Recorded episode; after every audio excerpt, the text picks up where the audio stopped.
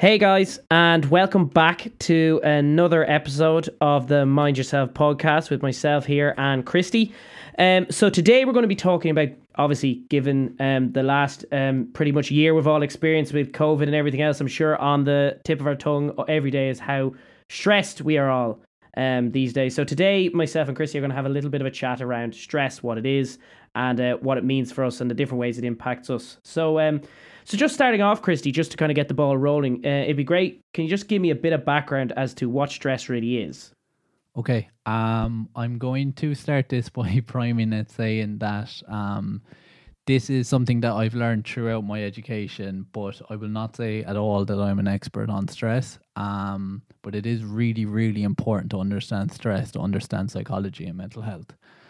And so, answering your question, um, stress is our body and brain's reaction to a challenge. Um, and basically, it's really important because it is the one major factor that links physical health with mental health, whereby the hard scientists, the um, the ones into physics, uh, biology, and chemistry will argue that basically psychology is a bit airy fairy. Like, what do you think? What do you feel? You can't objectively measure that. But stress is the one aspect of psychology that you can objectively measure. Like, you Okay. can basically look at the body specifically and look at the physiological reaction to something. And so, it's really, really important for that. Um, and so, explaining exactly what stress is um you're going to be coming back to old school biology here. Okay, Um, back to the good leaving cert days. yes exactly. Um so i'm going to explain this as simple as possible that i hope everybody can understand but it's still kind of complicated.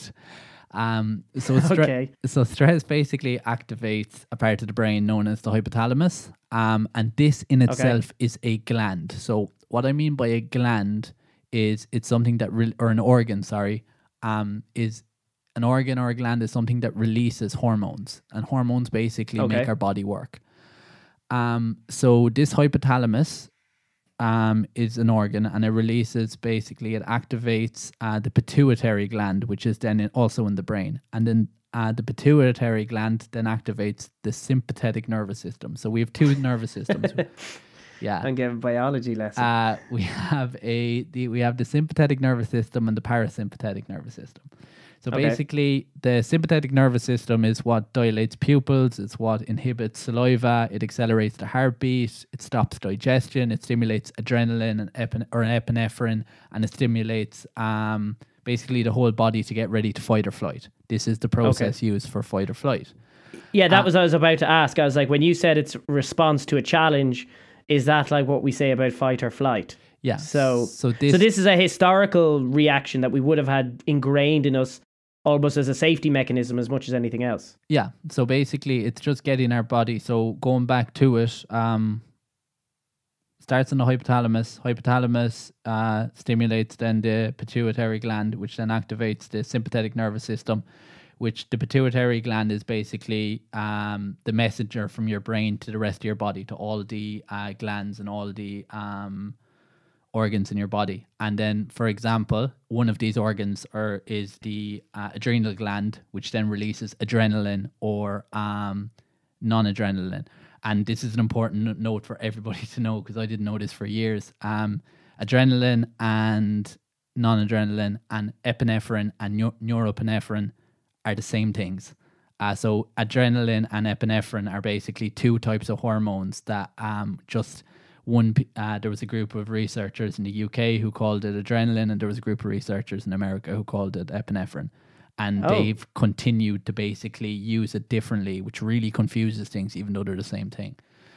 Um, but anyway, so again, going back to try and picture this, Okay. hypothalamus Yeah. basically sends uh, is stimulated and a hormone known as um, I'm not even going to try and pronounce this, but uh, CRH, so corticotropin releasing hormone, then goes to Okay. pituitary gland, which then Mhm. activates uh, another hormone known as ACTH, also known as corticotropin. And then this basically activates all the relevant glands or all the relevant organs in the body. Um, and then this releases hormones throughout the body, and then all the effects happen, like I mentioned, which is the sympathetic nervous system. Does that Okay. make sense? So, um, okay, so to kind of like just simplify that to make sure I get that clear. So basically, some scenario takes place. You either see it, hear it, whatever the actual cause of the stress takes place. Your body then reacts to that by knocking this um, gland called the hypothalamus in your brain, kicks off, which then sends a message to your pituitary gland, Which is Which also then- in the brain. which is what? Which is also in the brain, the pituitary gland. Which is also in the brain. So those two glands in the brain react to the scenario that you're experiencing, which then sends the message to your body to make that stress reaction. That can come in many forms. It can be, as you said, pupils dilating. It could be sweat glands. Maybe is that Yeah. probably one of them? Perfect, yeah. Your hair standing up on the back of your neck.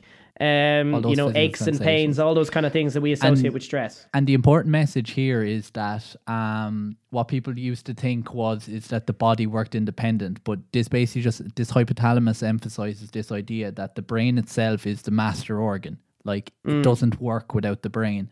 And this was actually this is quite new. Like it was only discovered in the 1970s that uh, the hypothalamus is actually a gland or it's an organ in itself. Uh, There was two guys, um, one French guy called uh, Guillaume, and then there was another guy called Schally, and these two hated each other. They were researchers trying to prove this, so they Okay. ended up in this mad race to try and basically prove um, that the hypothalamus or within the brain that the, the brain itself is an organ, and it's not the pituitary gland. Um, and they ended up eventually like they really hated each other, but they ended up sharing the Nobel Prize because they essentially proved it something like three weeks in between. Um, wow. And like this goes back to the idea, for example, there was an explosion of this idea that you could get new testes, for example, to uh, inject testosterone into your body so that you never aged, for example, or you could always remem- remain extremely masculine. Okay. But there was actually research done that proved that even if you inject yourself with testosterone, it still doesn't change the mechanisms of the body because it's not your testes themselves that are responsible for the release of testosterone um, in the body, but it's actually the hypothalamus in the brain, and you can't change the hypothalamus.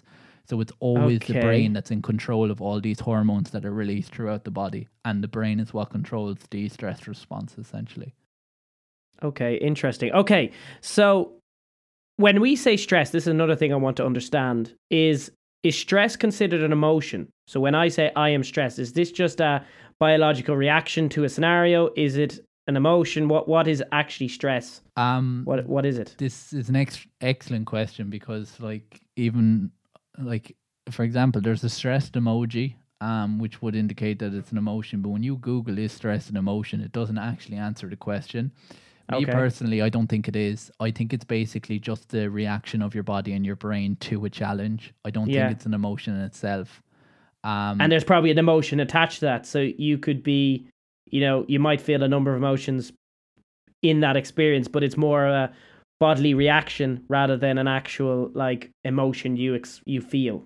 Yeah. Um, and like there's of course similarities. Like for example, with anxiety, that CRH, that um the hormone that your hypothalamus releases first, um, Mm. that has links with stress, but it also has links with anxiety. For example, that if Mhm. you can basically it activates anxiety and it activates stress. But I would say going back to what you were talking about earlier is it's the mechanism that basically stimulates that fight or flight response that goes back to our ancestors. It basically prepares our body to get ready to do something, but I still wouldn't describe it as an emo- an emotion. It's more the mechanism behind behind possible emotions. That makes sense. Okay.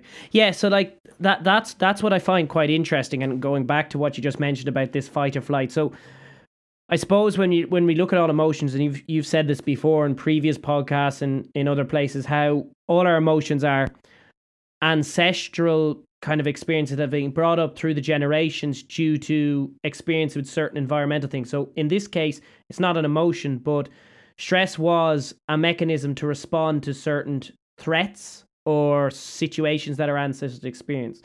Now, the reason I think this is interesting, this topic is something I'm really interested in getting more into, is the fact that, you know, uh, in the past, that fight or flight response was relevant because, you know, if our ancestor came across a threat, a tiger, a lion, whatever it was, it was important to have that kind of initial reaction. But nowadays, it almost seems like, you know, and it comes from, you know, when you look up, and I looked up today on my phone, as in all the phrases to describe how you're stressed. And like, it's like in the English language alone, the amount of different ways you talk about being stressed, like I've lost the plot. There's now a spanner thrown in the works. I'm, I'm at breaking point. Um, it's doing my head in. All those phrases. Like there's a million ways to describe your stress. So it seems like in the 21st century, there's so many more things that put us at that level of stress that the actual stress reaction is almost a constant at times now, which surely can't be good for our mental health. Because I mean, in the past, it was a a short term reaction to a scenario where it seems like we're all at a low level, particularly in 2020. Um, we were and and going into this coming year with uh with all the kind of COVID situation. But it seems like is that can't be a good thing that we have that stress reaction on a more kind of continual basis. So um there's two points to make there. Um, firstly, I'm going to refer. Um, if people are interested in stress, the best author undoubtedly you can read is called. He's called Rob Sapolsky. Um, mm-hmm. I think he's the head of psychology in Yale. But this guy is brilliant. Like he's he's interesting to read. Um, one of his main books is called uh, "Why Zebras Don't Get Ulcers," Oh, and oh, yeah. this relates to the point you're making in that like every animal has stress. Like every animal has this fight or flight response. Like for example, the zebra when it's being attacked by a lion has the fight or flight response. So it has the same stress response as humans do. But where this is different is that because humans have the ability to think ahead and plan, their stress response is also sensitive to anticipated stress of this possibility of something happening. And um, I always find the um, the point interesting that humans are the only animals that have the ability to think, but they're also the only animals that kill themselves. I, I, I do think obviously that's impossible to prove, but I do think there's a correlation there. Um, and I also do wait, think. So wait, is this so? That's not been proven, but that's just a theory that our humans are the only animals to kill themselves. But I suppose, as you said, how do you prove that another animal hasn't? It's very hard to do. Yeah. Yeah. Um, but it relates then to stress as well. In that, like, so basically, we can create anticipatory stress. Um, and that's why zebras don't get ulcers and we do we have now developed specific responses and dangerous physical and mental health responses to this anticipatory stress of uh, this anticipatory stress. Um, and I'm after losing my frame of thought there. Um, the other important point I want to make is I feel like stress is, is a really, really interesting topic eh, because people know, for example, they know their basics. Like they know that like stress can lead to like heart attacks or they can lead to ulcers or they can lead to um, like diabetes. But I also don't think people are aware of what what stress does, what it stops. Like for example, how it can basically stop your uh, your ability to reproduce, so sexual reproduction, or like how it stops um, like weight gain or metabolism, which can lead to weight gain. Um, I don't think people know this enough, and I do mm. think hmm. it's really really important. Um, which is why we're having this discussion and we've already discussed this, but it can be something that we can talk about for weeks possibly. Um, yeah. But we'll try and minimize it um, to a few. And keep it kind of tangible and easy to understand. But I, th- I think that's interesting how you said that. Um, so basically, the way this anticipatory stress, which is an interesting uh, concept, but is basically how, because we can imagine, we imagine negative situations and therefore preempt them and therefore stress about them before they even happen. Whereas an animal, say like a zebra, um, actually only gets those stress reactions in the moment when the incident actually occurs. So we're actually extending the potential stress we can experience basically as a negative to having an imagination, which in a lot of cases might be seen as a good thing. But um, that is an interesting, and I mean, my hope from this conversation, and if we do have further conversations, is that people will come away with understanding stress a little bit more and how it's caused, um, and particularly, um, you know, then how to deal with it and ways to maybe overcome it, and just understanding a little bit more around the research around it. Because as I said, it's something we say a lot. It's something we we're all, we throw away comment. I'm stressed. This, that, and the other, but we all have experienced stress in different ways. So that would be kind of my hope from the conversation. We can weed out some of that research and make it a little bit more digestible for people, I suppose. Yeah. Um, so I, I think this is the best way to do it. Um, so I'm just going to repeat it again. Uh, I, know, I know some people want to hear it, but basically the process is uh, hypothalamus, pituitary gland, and then to um, other organs in the body, particularly Okay. the adrenal gland, which releases. And each of these glands in different parts, or each of these organs in different parts of the body, they essentially um, they release different hormones and this is where it gets complicated because there's so many different types of hormones like most Mm. people only think of uh, adrenaline for example with stress but for example there's antidiuretic hormone which stops us needing to pee when we're feeling Oh, yeah. stressed I remember Or- that from school. yeah or there's uh, for example like you have your estrogen your testosterone which is related to sexual reproduction for example um, and then you have your endorphins so when somebody is in uh, is stressed in a in a majorly stressful situation they feel less pain for example. That's why uh, a soldier in war could get shot and they mightn't even feel it. The reason why is because endorphins are released when we're um, in a stressful uh, situation and so we don't feel pain as much. And there's there's loads like I could go on like glucagon's another one or like um as I mentioned glucocorticoids epinephrine norepinephrine or adrenaline as I said.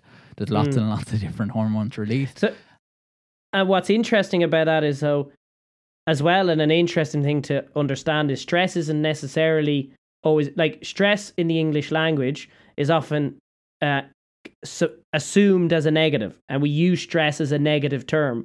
But as you said, some of these stress reactions and like responses are actually responses that are meant to help us in situations where it's required. So stress isn't always a negative thing. It's actually a bodily reaction that is there to help us. One hundred percent. Um, and we'll talk more about this later. But there's this term known as eustress, which is this idea of there's an optimum level of stress. You don't want no stress in your life. Um, y- you need so like as I mentioned, there's the sympathetic nervous system and the parasympathetic nervous system. So the sympathetic nervous Okay. system is what basically like speeds up our heartbeat and like basically stops um like digestion happening and like it's when we're in a stressful situation. The parasympathetic nervous system is then when we're sleeping and this is for like recovery and stuff like that. But like if you're only activating your parasympathetic nervous system, that's not healthy either. Um, Okay. A really good way to remember this, how I always remembered it is, um, and this is why breathing is so important. When you breathe in, you're activating your sympathetic nervous system, and when you breathe out, you're activating your parasympathetic nervous system. Um, and that's why uh, meditations, so many of them are based on this idea because you're trying to activate both systems. Um, it's because it's about balancing them. So your parasympathetic, your parasystematic nervous system, Sympathetic. So, so your th- think of parasympathetic Yeah. nervous system is responsible for all the bodily reactions that you don't actively control. So, um, no, I wouldn't say that um, because it's a lot Okay. like there's stuff that are under our control and not under our control. But this parasympathetic nervous system is basically based on this recovery or uh, restoring your body. So, okay, yeah, okay, that makes sense. just like sleep, basically, like the like when we're asleep, the parasympathetic nervous system is all that's activated. But if we're woken up unexpectedly uh, because of something dangerous, our sympathetic nervous system will basically turn on, and then this will activate the stuff like adrenaline and glucocorticoids.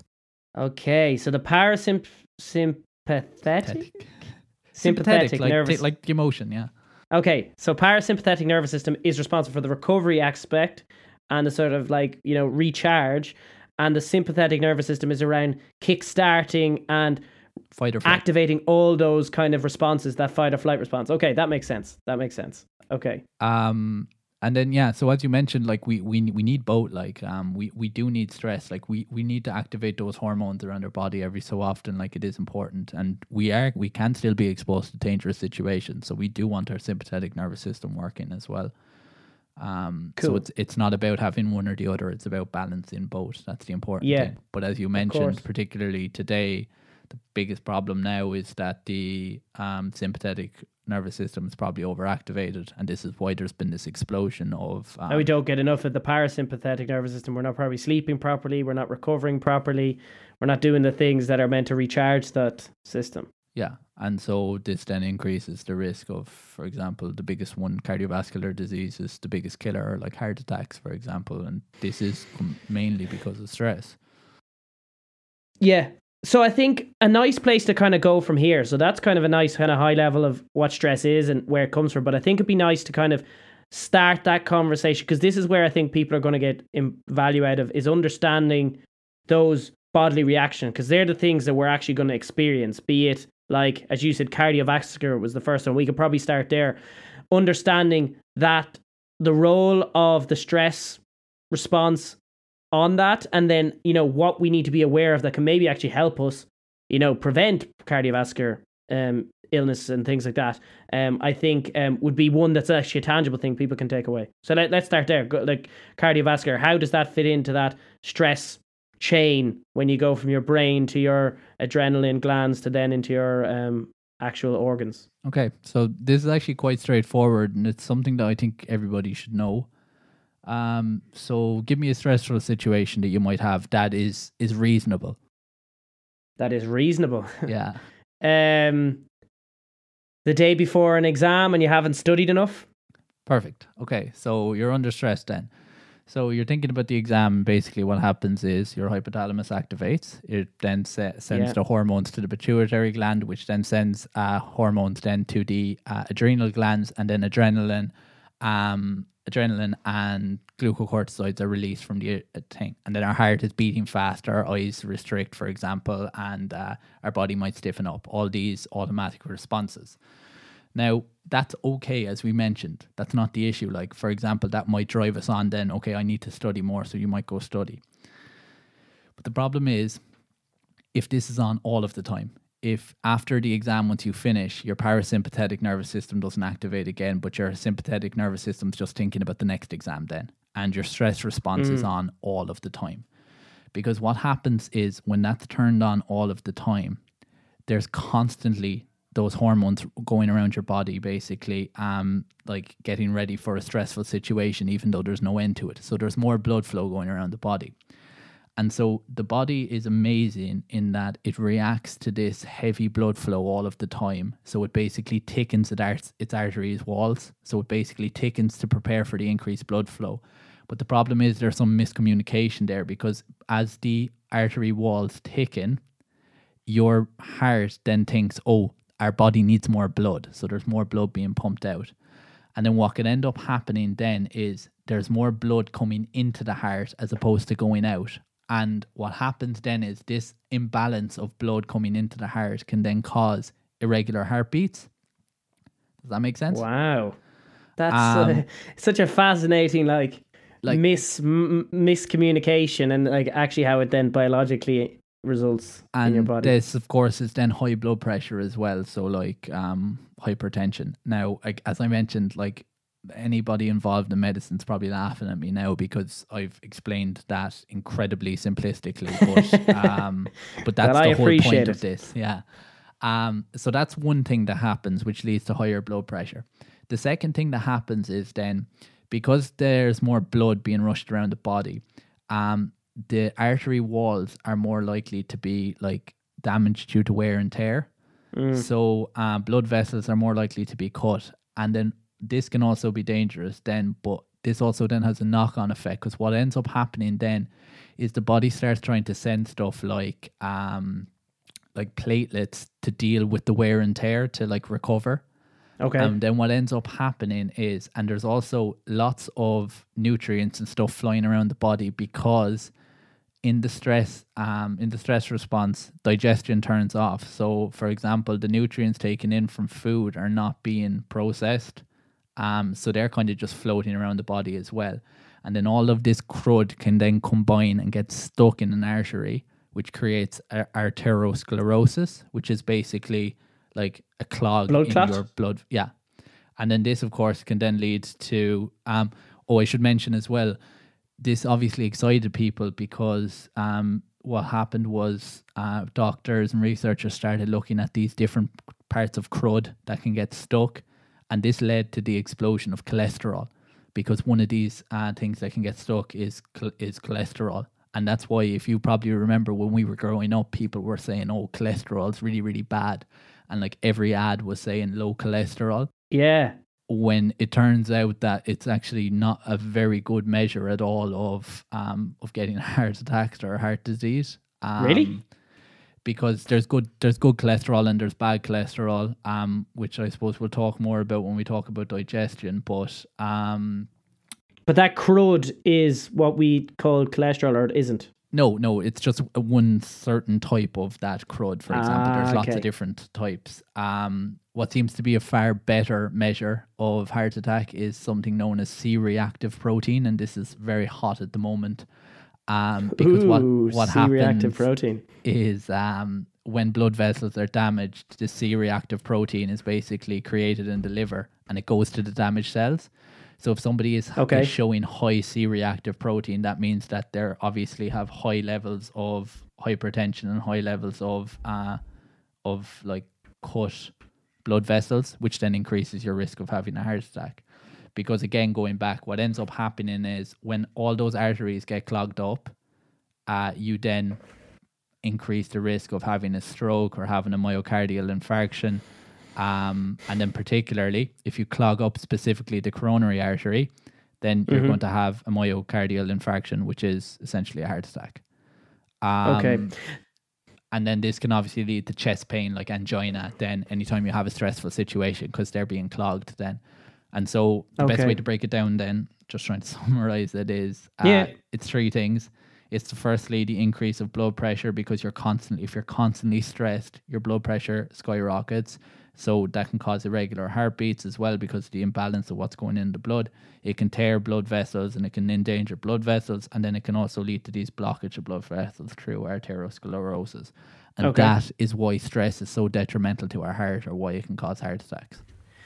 So, Christy, uh, earlier on, you were mentioning when you were talking about the heart about how digestion gets impacted and um, almost um, held back during um, stressful situation when your body goes under stress. Do you want to go a bit more into how maybe stress impacts digestion specifically?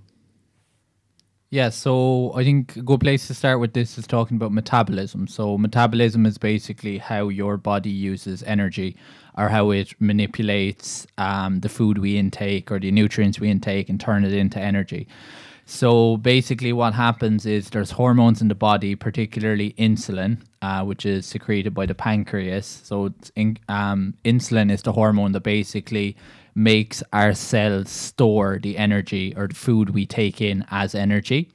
Um, and it's quite smart in that it stores excess energy or excess nutrients to make sure that we don't um, that we can use it at a later time when we're feeling stressed. And uh, I'm going to take from Rob, Rob Sapolsky again by using the money analogy he uses in that picture like um, we have money stored away in a bank account. And so these are the cells, these are the nutrients in the cells. Now, when we're under stressed, uh, what happened i what happens is we take money out of the bank account essentially. And that's okay because sometimes we have emergencies and we need to take money out of the bank account. But the problem is is that if we're constantly under stress, like what we've spoken about, you end up taking money out of um, the bank account fully, and it becomes bankrupt. And what this what this analogy um, translates to is this is fatigue. This is when we feel tired all of the time Okay. because we have no energy in ourselves. And on top of this, what also happens is when there's no when the cells aren't taking in energy because stress has turned off that system, you just have pieces of fat and glucose circulating in the bloodstream. And and then what ends up happening then is that arteriosclerosis that we talked about. Okay. Uh, but also uh, it also increases the risk of diseases like diabetes. Okay. And I mean, I think um, when it comes to diabetes, you know, that's a major thing a lot of people don't really understand. You know, some of it is i- impacted by our diet and our lifestyle, and some is impacted by other things. How do we kind of, you know, what type of diabetes or how is it kind of tied to stress? Yeah, so most people know there's two types of diabetes. There's type 1 and type 2. Um, so type 1 diabetes is basically when the immune system thinks that the cells in the pancreas, so as I mentioned, the pancreas secretes insulin, which allows the cells to take in nutrients. Um, the immune system in this case for type 1 diabetes essentially attacks the pancreas to stop producing insulin. And so, if there's no insulin in the bloodstream, what happens is the cells don't take in the nutrients, so it just stays floating around. And again, this increases Okay. the risk of ar- arteriosclerosis. Um, this is also known as juvenile diabetes because this generally happens at an early age.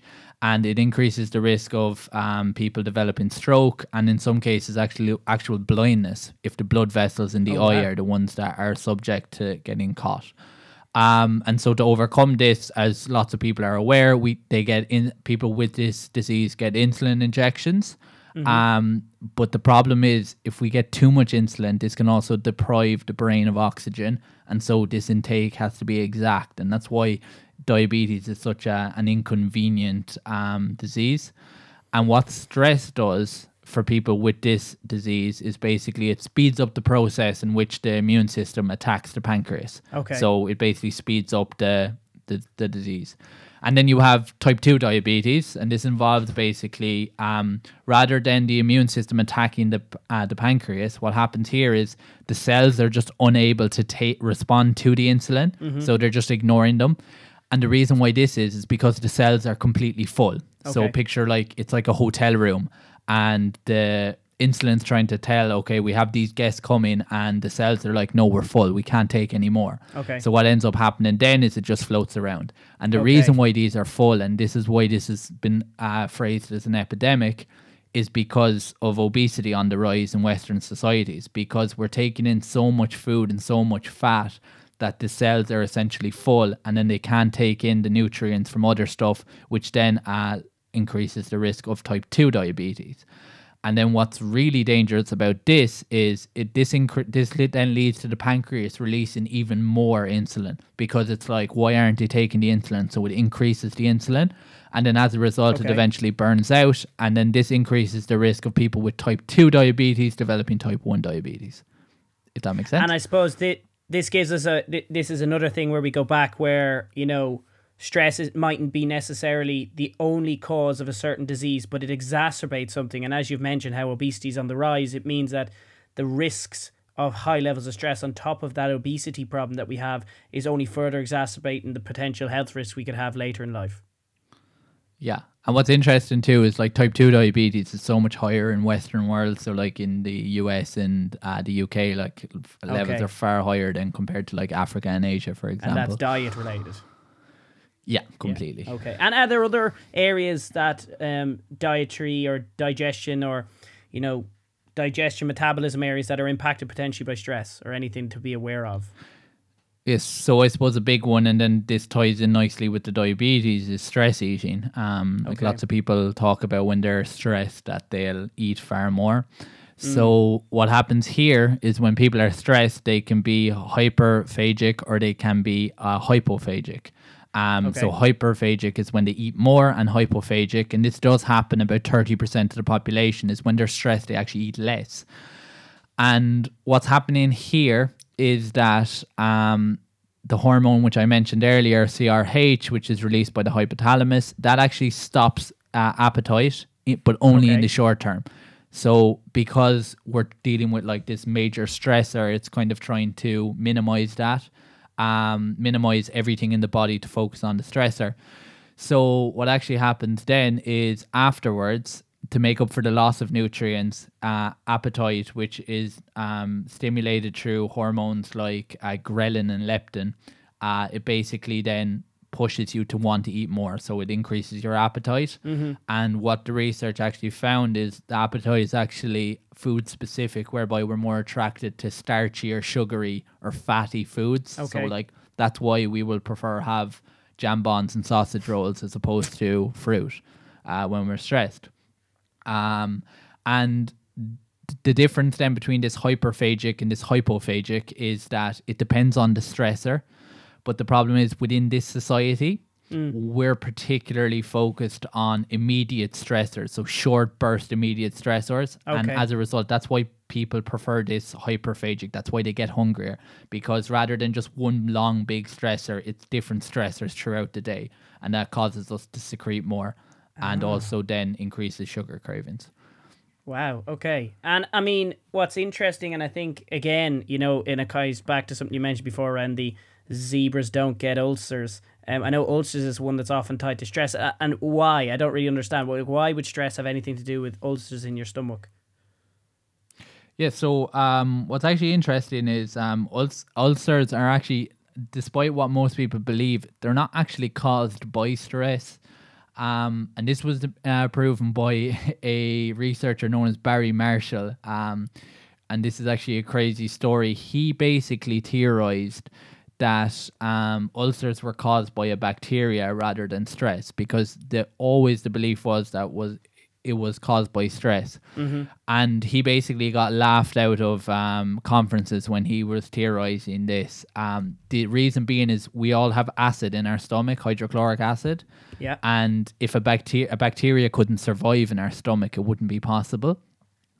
But so to prove them wrong, what he actually did was he actually drank a bottle of this uh, bacteria known as uh, Helicobacter pylori and Okay. basically to prove it and he got severely sick um and the bacteria existed in his stomach so Did, um he, did, by did pro- he stay alive? He obviously stayed alive to finish the study. yeah he he he just got very sick um Wow, that's so commitment. now That's commitment to his research.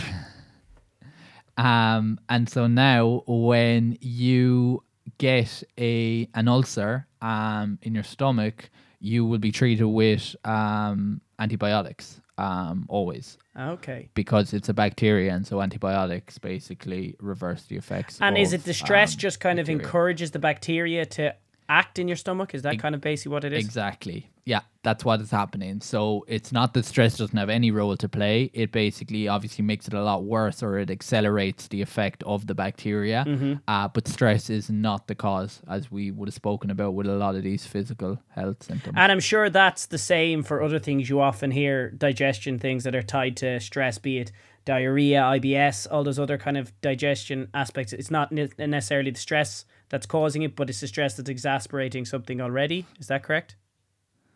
Yeah, so um, with diarrhea, um, I advise whoever's eating to stop. Um, basically, so as I mentioned, when somebody's stressed, the digestive system essentially shuts down because that's not what we don't need to digest food when we're trying to run away from somebody trying to kill us, for example.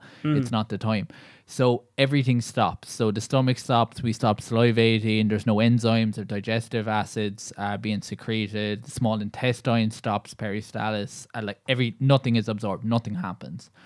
Um, Okay. And so basically, when that happens, um, we need large amounts of water uh, for digestion to keep the food in solution uh, to break down, and the large intestine. But what happens then is the large intestine needs to take that water back. So that's why when we poo, our poo is solid because it takes back the water.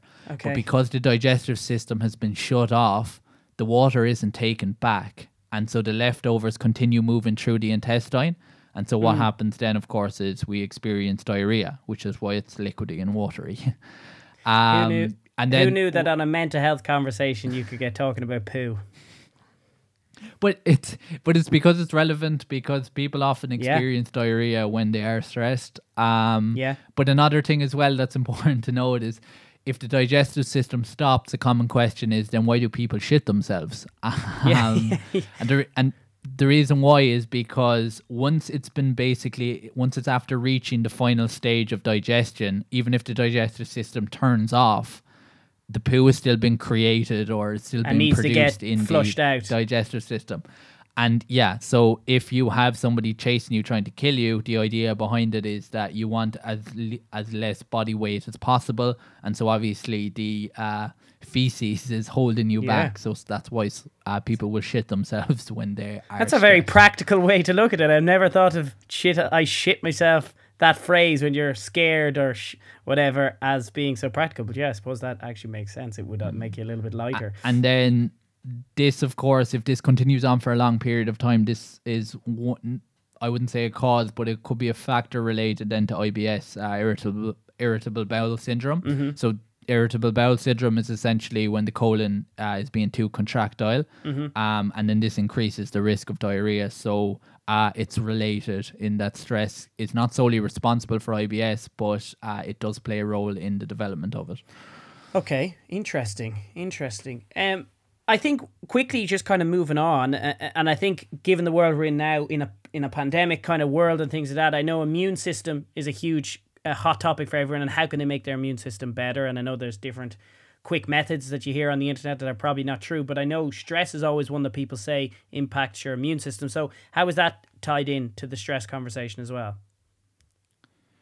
Yeah, so um, this is one of the most exciting fields in psychology at the moment. Um, there's lots of people jumping on this bandwagon known as psychoimmunology. So this is basically the study of how psychological processes, so how we think, uh, influences basically our immune system. Um, and there's good evidence that this is the case. Um, so when somebody is stressed, the idea is that they basically activate their stress response. This deteriorates the immune system, and then this increases our risk of developing diseases. Okay. Um, but the body is actually really impressive, and this isn't exactly what happens. So, what really happens when we're feeling stressed is basically the immune system increases for a few minutes, and then it returns to baseline. Um, and this will be normal. Okay. So basically, when we're dealing with a stressor, we want to protect ourselves, so our immune system actually increases for a few minutes, and then it goes back to baseline. But the problem is, again, like I've mentioned 500 times, when that stress is chronic, the immune system uh, is on higher alert. But the problem is, if the immune system stayed on high alert all of the time, this would expose us to uh, developing autoimmune diseases. So basically, our immune system attacking itself.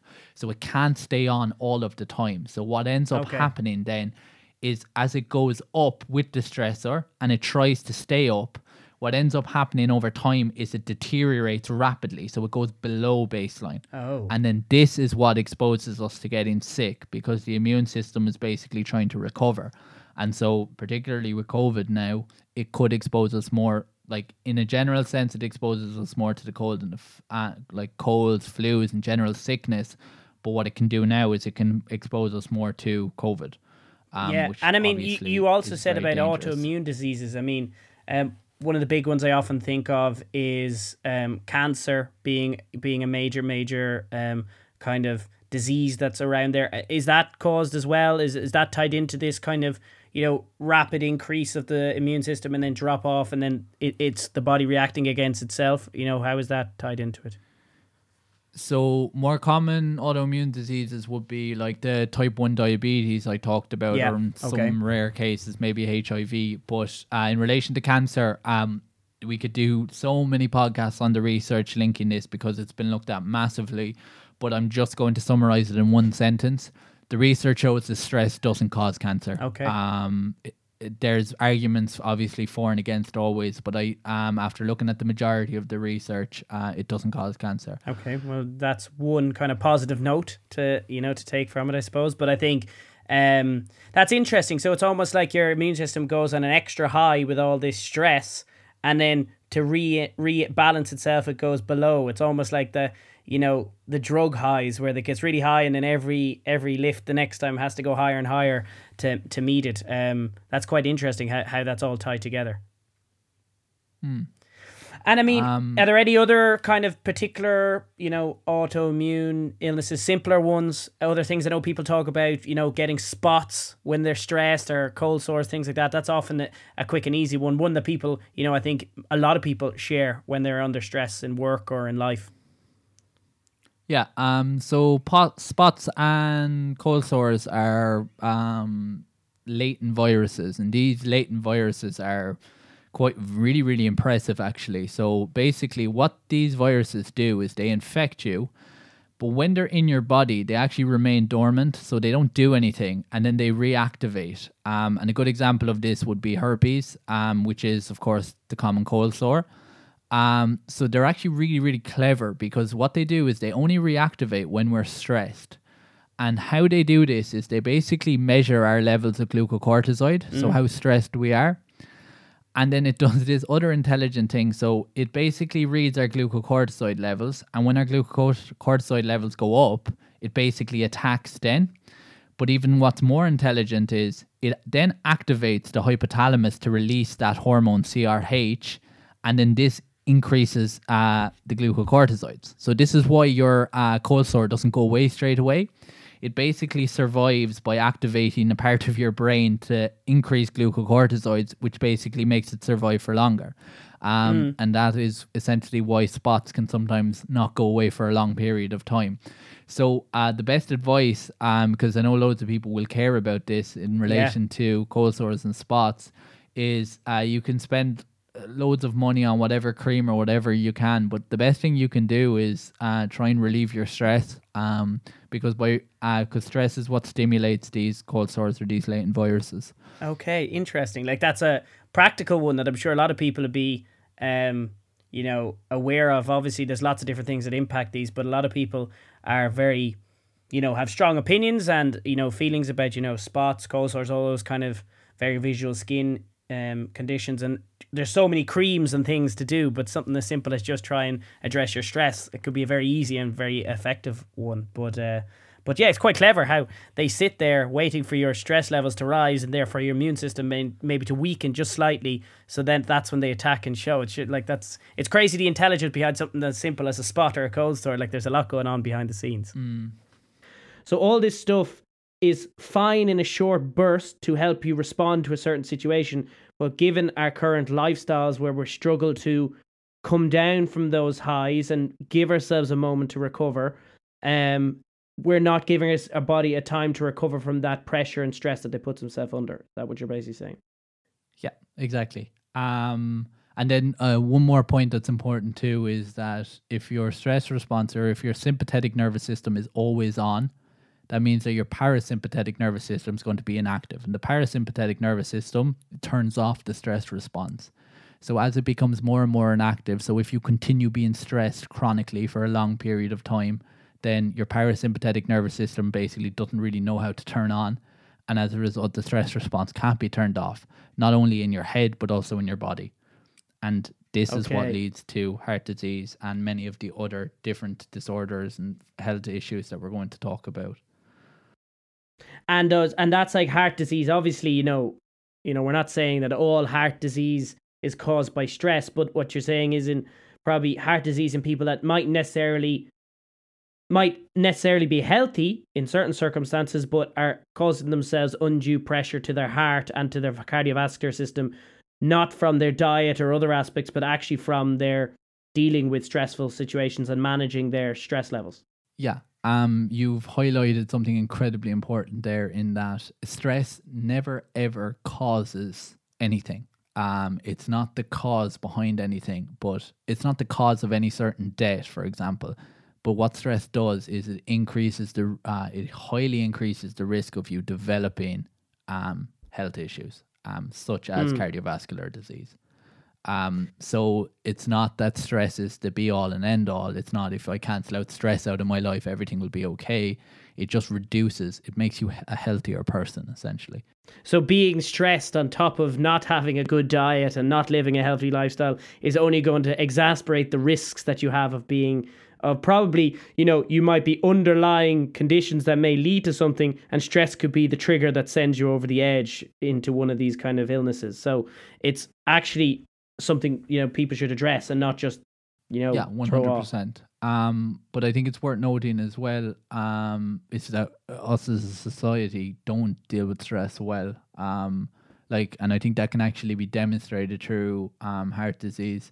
Um, one interesting point I want to make, uh, last point, is that there's this really weird thing that's happening. Basically, that's like even if I just ask you, who do you think um do you think males or females have higher rates of cardiovascular disease?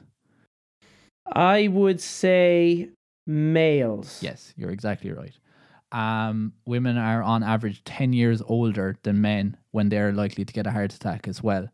Mm. But what's very, very interesting is that it's falling quite rapidly for males, the rate of cardiovascular disease, but it's massively increasing for women. Um, they don't know why this is. Now, they have theorized that it was different lifestyles. Like, for example, men were more likely to work and be the breadwinners, but there's been research done on this and it's wrong. That's not, it has no, it has no influence on it. Um, oh, what are you talking now? The re, are you saying that has no influence on the dropping rate or has no influence on the fact that men have more cardiovascular disease? You see, women are working more now, uh, uh, are the equivalent to men now. Um, they're they're living similar lifestyles, and so yeah. it's still that's not the factor. They've looked at it. That's not the factor that's making the So difference. lifestyles clearly is now not a lifestyles clearly can't be used as a potential cause because now we're on par in relation to that or in Well, that one specific lifestyle of basically like working, working, um, and obviously um having a household and trying to work at the same time. But Interesting. I wonder is it the fact that women are slightly well obviously it's increasing for women so maybe this is completely false as well but I would have said if you're to ask me I would have said before you explained that it was dropping for men and increasing for women I probably would have said that it's you know men are probably not as good at managing stress levels and maybe lose their stress more and that can come back to the whole constant conversation around men and managing their mental health again a, a, a serious area that needs addressing maybe men are less better at dealing and managing with stress and recovering and kicking off that parasympathetic nervous system. Yeah, I'd say like obviously that's a fact. Again, it's just there's definitely so many factors. Uh, biologically, the big thing um in like the 1990s was Okay. estrogen. So women, as I mentioned, are uh, their chances of getting a heart attack uh, increases massively when they go into menopause Okay. because estrogen, which is their like sexual reproduction, Yeah. uh, re- sexual reproductive hormone, when estrogen is released, this reduces their chances of getting cardiovascular disease. And people start getting really excited, particularly the drug companies, because their plan then was to start selling estrogen. But then there was this huge study done by Women's Health Initiative, and they were testing the benefits of estrogen and progestin. So progestin basically prevents ovulation during pregnancy. So they were testing injections, um, and it actually had to be cancelled halfway through this study because it was actually turning out that estrogen and progestin was actually causing uh, or like increasing the risk of cardiovascular disease and stroke. Wow. Um, and to this day, they still don't know why. Like the the immediate explanation to why this could have been happening was because it wasn't just estrogen; it was estrogen and progestin. But it can't stop it already happening and then trying to prevent it afterwards. Yeah. if that makes sense.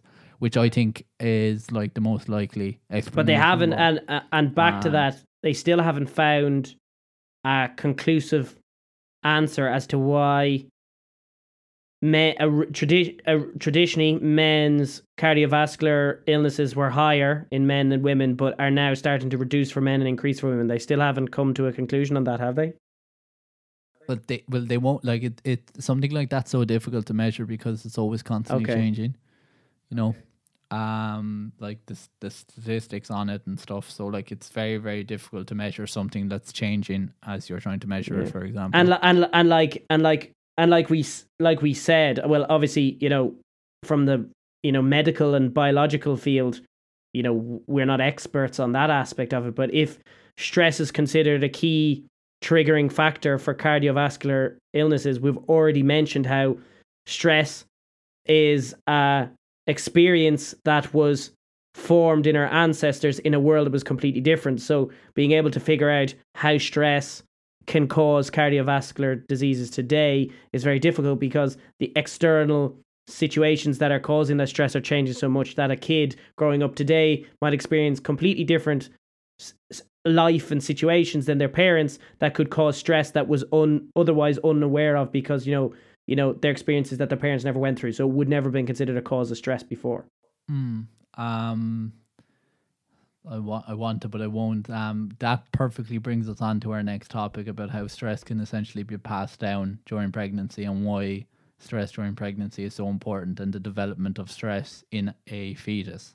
wow Um, but I think we will hold off there because that's way too much. I was about to say, hold that thought on that excellent cliffhanger. Stay tuned. Um, but yeah, no, I th- I think that's fascinating, and I think um understanding the understanding the process of how stress goes through the body first, how it kicks off a biological reaction in the body, um, but then also understanding, you know, particularly for the cardiovascular area, what those reactions are understanding how they're relevant for that stressful situation, but then how, when they're prolonged, they can cause cardiovascular disease and sometimes, obviously, in the worst cases, death.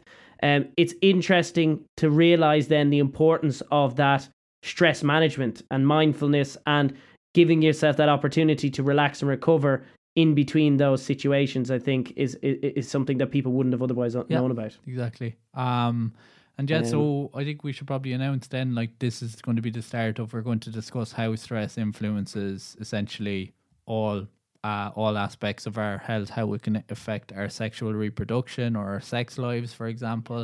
And Yeah. most importantly, we're obviously going to finish on how it can influence our mental health. Um, but other than that, Eoin, I think we will leave it there. I think so. I think um, given the year that we've near or almost a year that we've all had uh, with COVID and everything else, I think stress is a deeply fascinating and interesting topic that I think everyone's trying to get better at managing. So uh, I think it will be a very interesting couple of episodes to kind of dive into that. So um, yeah.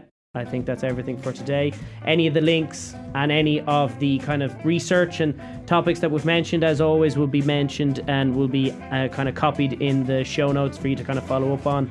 And uh, if you have any questions on stress or anything else, feel free to shoot us a message on uh, social media or anything. Um, we're always here to kind of help answer those questions as well. So that's all for me. That's all from Christy, and uh, I think uh, we'll come back to you in a couple of weeks with uh, episode two on stress. And as always, mind yourselves.